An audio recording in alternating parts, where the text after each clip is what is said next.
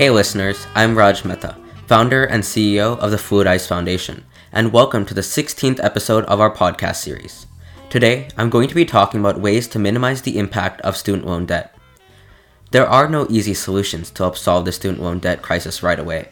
It will likely take a complete overhaul of some public policies, increased federal and state funding policies, financial reforms in the education system, a change in the public's attitude towards higher education, ethical financial decision making, a solid foundation in financial education, and more. Therefore, students and their families must be aware of all available funding and financial options to make the best decisions for themselves. By taking a few actions to help ensure that you have less student loan obligations, you can, as a student, reduce the impact of student loan debt on your life.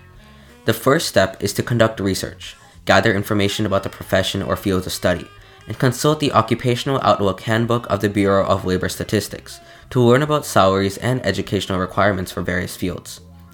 Examine the costs associated with attending the colleges of interest, including tuition, lodging and board, books, supplies, transportation, and other expenses. Each student's eligibility for financial help, such as grants and loans, is based on the cost of attendance at the institution. Also, build an understanding of finances, including saving, budgeting, interest rates, and how student loan interest works, and more. Know and understand all available loan alternatives, as well as request and utilize financial advice and guidance to assist in choosing a loan and creating a repayment strategy. Although avoiding student loans is the ideal course of action, taking out a small loan can still help you maintain lower monthly payments. To start lowering the expense of college, students must first look into and research any available grants and scholarships. In addition to submitting several scholarship and grant applications, you can also choose a curriculum that is less expensive or work during the school year or during the summer to assist with the tuition costs. Grants and scholarships are gifts that don't require repayment.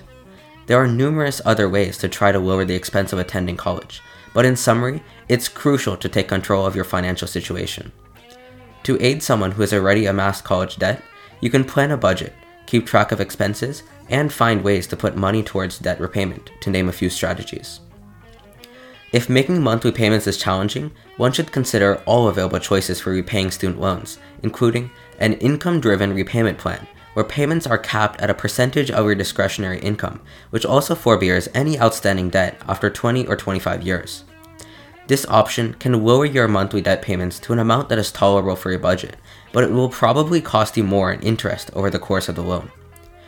You can also try to work towards loan deferment and loan forbearance, which are connected to financial challenges like being unemployed or receiving welfare benefits if repayment is not possible.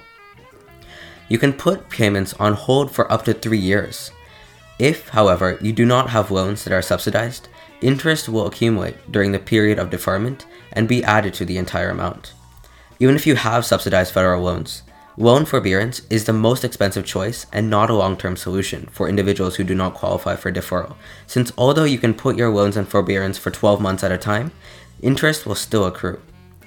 Loan officers may be able to help with identifying particular programs and payment options if a borrower is having trouble making loan installments. Therefore, it's crucial to be able to visualize one's complete higher education budget beforehand, because making a mistake, quitting school, changing majors, or receiving a degree that has low market value might cause financial difficulties later on in life. In order to address this degree of expense and educational goals that will lead to success, one must plan and prepare well in advance, and there are several steps you can take to try and minimize your reliance on student loans. Even if you have already accrued student loan debt, there are still some ways you can work to decrease its impact on your finances and overall economic well being. Hope you liked this episode and be sure to catch our next one soon. To stay informed whenever we release a new podcast, please subscribe to our newsletter at the bottom of this page. If you are listening to this podcast, you are likely as passionate about financial inclusion as I am. If you want to get involved and help us make an impact towards improving financial inclusion globally, any contributions to the Fluid Ice Foundation will help make a difference to improve the financial well being of the underserved and underprivileged communities around the world. You can also check out our various projects and initiatives, and join our team and volunteer as a teacher for our Learn Ed program. You can find more details about each of these on our website, www.fluidize.org. Bye for now, and see you in the next episode.